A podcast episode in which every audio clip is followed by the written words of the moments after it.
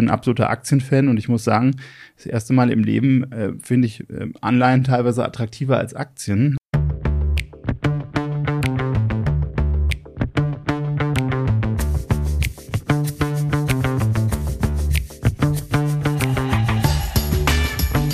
Hallo und herzlich willkommen zu einer neuen Ausgabe unseres Podcasts Die Message. Hi Uli, schön dich wieder hier dabei zu haben.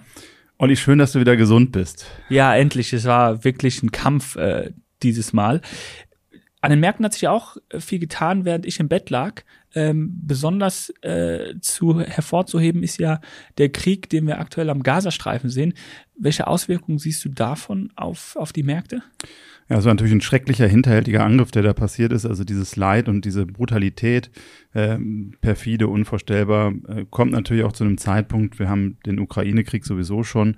Also was dort jetzt äh, passiert und bis jetzt ist es ja noch einigermaßen besonnen äh, oder scheint es also, aber ich glaube, in den nächsten Tagen werden wir da eine Bodenoffensive sehen und äh, wenn man die Geschichte Israels dann mal, also ich bin keine Ostexperte wie viele andere heutzutage, aber äh, wenn man die Geschichte Israels dann sieht, ich glaube, der Netanyahu, der schon im gesplitteten ja Land ja war wegen der Justizreform, äh, der kann eigentlich gar nicht anders, als da harte Hand zu zeigen. Und wenn man sich auch diese Auswirkungen mal klar macht, wie viele Raketen da durch diesen Iron Dome abgefangen werden, ähm, das, das ist ein Pulverfass, das war es immer schon, es hat sich lange beruhigt.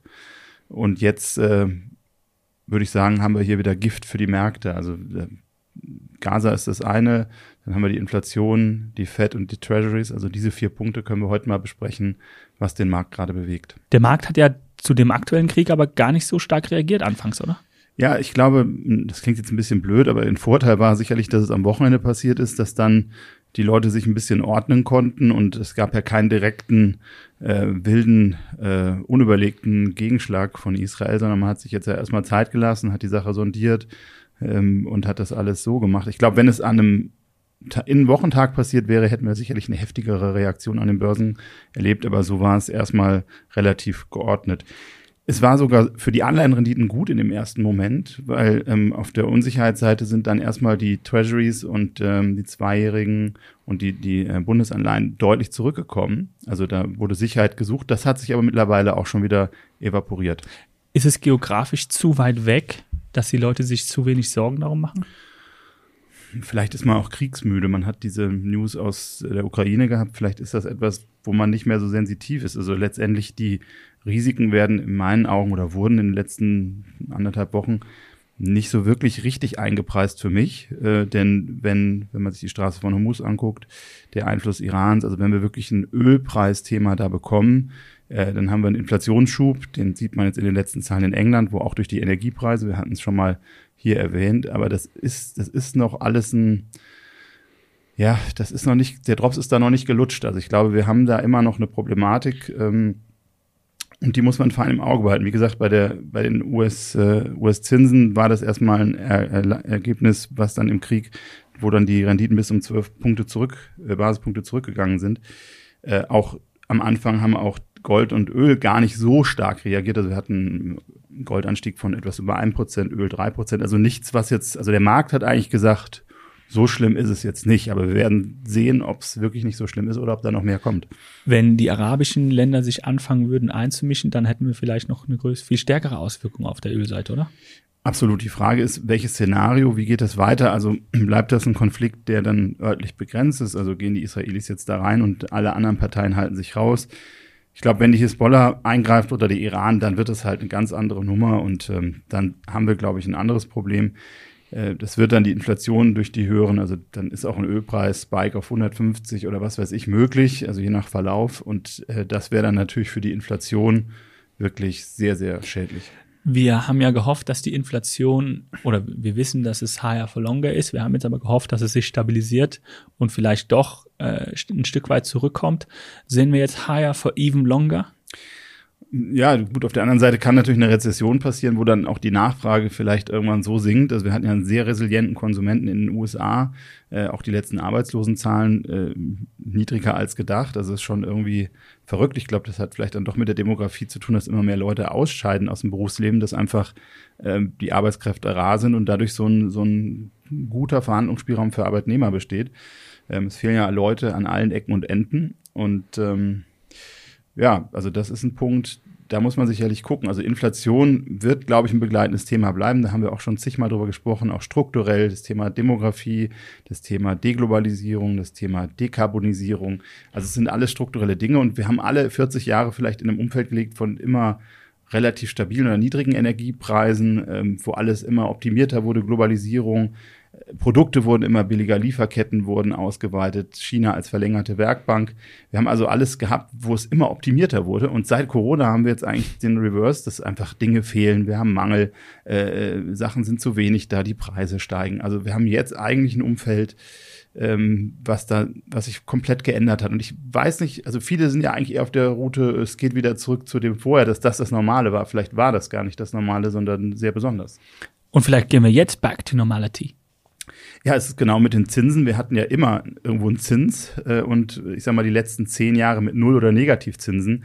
Das ist ja eigentlich nicht das normale Umfeld gewesen. Mhm. Das heißt, wir werden jetzt wahrscheinlich viele Sünden, die in der Zeit begangen worden sind, äh, auch irgendwo sehen. Und ähm, ja, das ist, das ist das eine. Und das zweite ist natürlich, äh, Zeiten von Krieg waren immer inflationär. Also Krieg hat immer ähm, die Inflation hochgetrieben. Und wenn man jetzt sieht, dass äh, was wieder für Gelder dort auch hinfließen. Jetzt hat Biden auch gesagt, er will ein neues Paket für die Ukraine und Israel schaffen. Also da wird ja wieder Geld gedruckt, in Anführungszeichen, was eigentlich da ist. Wir haben sowieso über 33 Billionen in den USA Schulden. Das heißt, langsam kommen diese Bond-Vigilantes, also die, die Anleihenwächter und sagen, Moment mal, ähm, kann das überhaupt alles zurückgezahlt werden? Also wir sehen eben, dass das hintere Ende der Kurve steigt und das ist natürlich diese Term Premium, dass die Leute langfristig einfach eine höhere Kompensation haben wollen. Also wenn man überlegt, vor zweieinhalb Jahren warst du bereit, Geld zu zahlen, dass der deutsche Staat äh, dir Schulden äh, geben darf. Und jetzt sind die Leute halt aufgewacht und sehen, Moment, mein Geld wird vielleicht irgendwie weniger wert, die Kaufkraft sinkt, da will ich auch kompensiert werden. Sprich, die Sicherheit auf den, bei den Staatsanleihen geht ein bisschen flöten? Das ist ein, ist ein Thema. Ähm, ich glaube, die, die Frage ist, wird das alles so überhaupt, also vielleicht kann man sich einig sein, dass diese ganzen Schulden, die die Staaten haben, wie sollen die hier zurückgezahlt werden? Also das wird nicht funktionieren. Das heißt, die werden, ähm, entweder gibt es einen Schuldenschnitt, dass man einfach weniger, äh, nur 50 Cent auf den Euro bekommt oder was weiß ich. Oder es gibt den eleganten Schuldenschnitt, den es seit Jahrtausenden gibt, der heißt Inflation. Ähm, da ist ja keiner schuld dran. Du musst deine, kannst deine Versprechen trotzdem halten, nur die Kaufkraft. Also wenn du jetzt deine Bundesanleihe kaufst oder deine, dein Staatspapier in den USA, das kriegst du dann vielleicht zu 100 zurück, nur deine 100 ist nicht mehr die Kaufkraft von 100. Und so einfach geht das Spiel vielleicht auch. Jetzt sehen wir ja die ganze Situation und in deinem Wort Gift steckt die Fed ja auch mit drin. Der Fed sind jetzt aber die Hände gebunden. Also, was sollen sie noch machen? Ja, der, die Angst ist ja auch, dass der Markt, und das hat der Markt jetzt gerade gemacht, wir sind gestern fast bis fünf Prozent, also wir haben mal 4,98, glaube ich. Ähm, und äh, eigentlich hatte ich diese Folge ja für letzte Woche vorbereitet, da waren wir bei 4,8. Also äh, das nur mal so, also es gibt unheimliche Bewegungen und das, die ganze Klaviatur spielt sich ja höher. Also wenn ich dann das als risikolosen Zins, wobei die Leute sich, glaube ich, immer mehr fragen, ist es wirklich ohne Risiko? Also der technisch genannte risikolose Zins, wenn ich dann natürlich noch einen Aufschlag drauf bekomme als Spread-Prämie. Ähm, das ist einfach etwas, ähm, ähm, wo man aufpassen muss. Jetzt hat die FED gesagt, genauer gesagt Frau Collins, Frau Susan Collins, ähm, dass eigentlich durch diesen Anstieg der langfristigen Zinsen, dass es die Finanzkondition eigentlich einschränkt und dass es da vielleicht dazu führt, dass man keinen weiteren Zinsschritt mehr machen muss. Also dass der Markt eigentlich das regelt, was die FED macht. Das wird dann erst sehr positiv aufgenommen. Ähm, wir warten mal ab. Also ich glaube, jetzt haben wir auch gesehen, China verkauft Treasuries.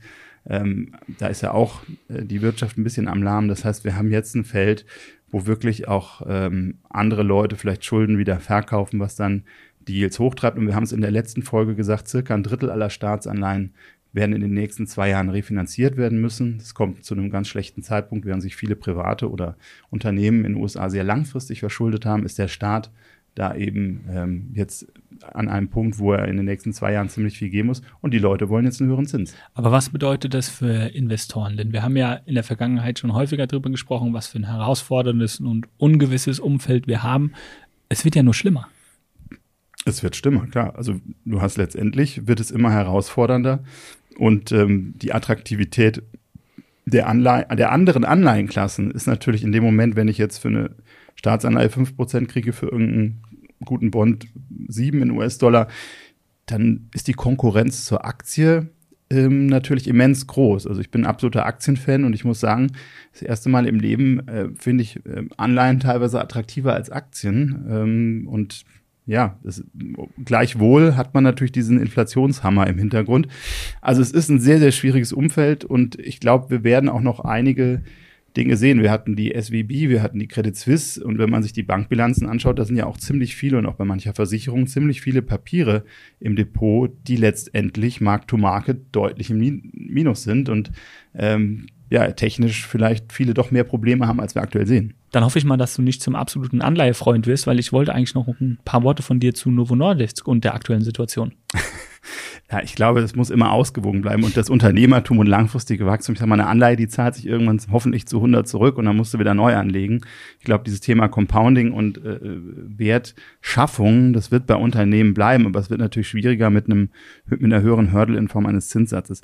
Novo Nordisk absolutes Traumunternehmen, wertvollstes Unternehmen Europas, also hat LVMH jetzt weit hinter sich gelassen. Da haben wir den Wirkstoff, ähm, also das Medikament heißt Vigavi oder Ozempic, ähm, ist ein Abnehmmittel, also war eigentlich als Diabetesmittel äh, entwickelt, ähm, führt zum Abnehmen und es ist halt so, dass es immer weiter verschrieben wird, weil es halt total positiv ist. Wenn du dein Übergewicht verlierst, ist besser für deine Knie, ist besser für deine äh, Nieren. Also das war in der letzten Woche ein Aufreger am Markt, weil die ganzen Unternehmen, zum Beispiel Fresenius oder andere, die Dialyse machen, äh, teilweise bis zu 20 Prozent abgestürzt sind, weil man einfach sagt, vielleicht hat dieses Wundermittel, also im Moment hat man so das Gefühl, es ist ein Wundermittel für alles, äh, dass einfach dann ähm, andere Dinge nicht mehr notwendig werden. Es bleibt abzuwarten, bleibt auch abzuwarten, ob es langfristig da irgendwelche Nebenwirkungen gibt. Fakt ist, der Wert ist durch die Decke gegangen. Wir haben also jetzt das wertvollste Unternehmen Europas, ähm, ist auch seit langer Zeit also top gemanagt. Äh, die Dänen da oben ähm, haben da immer sehr gute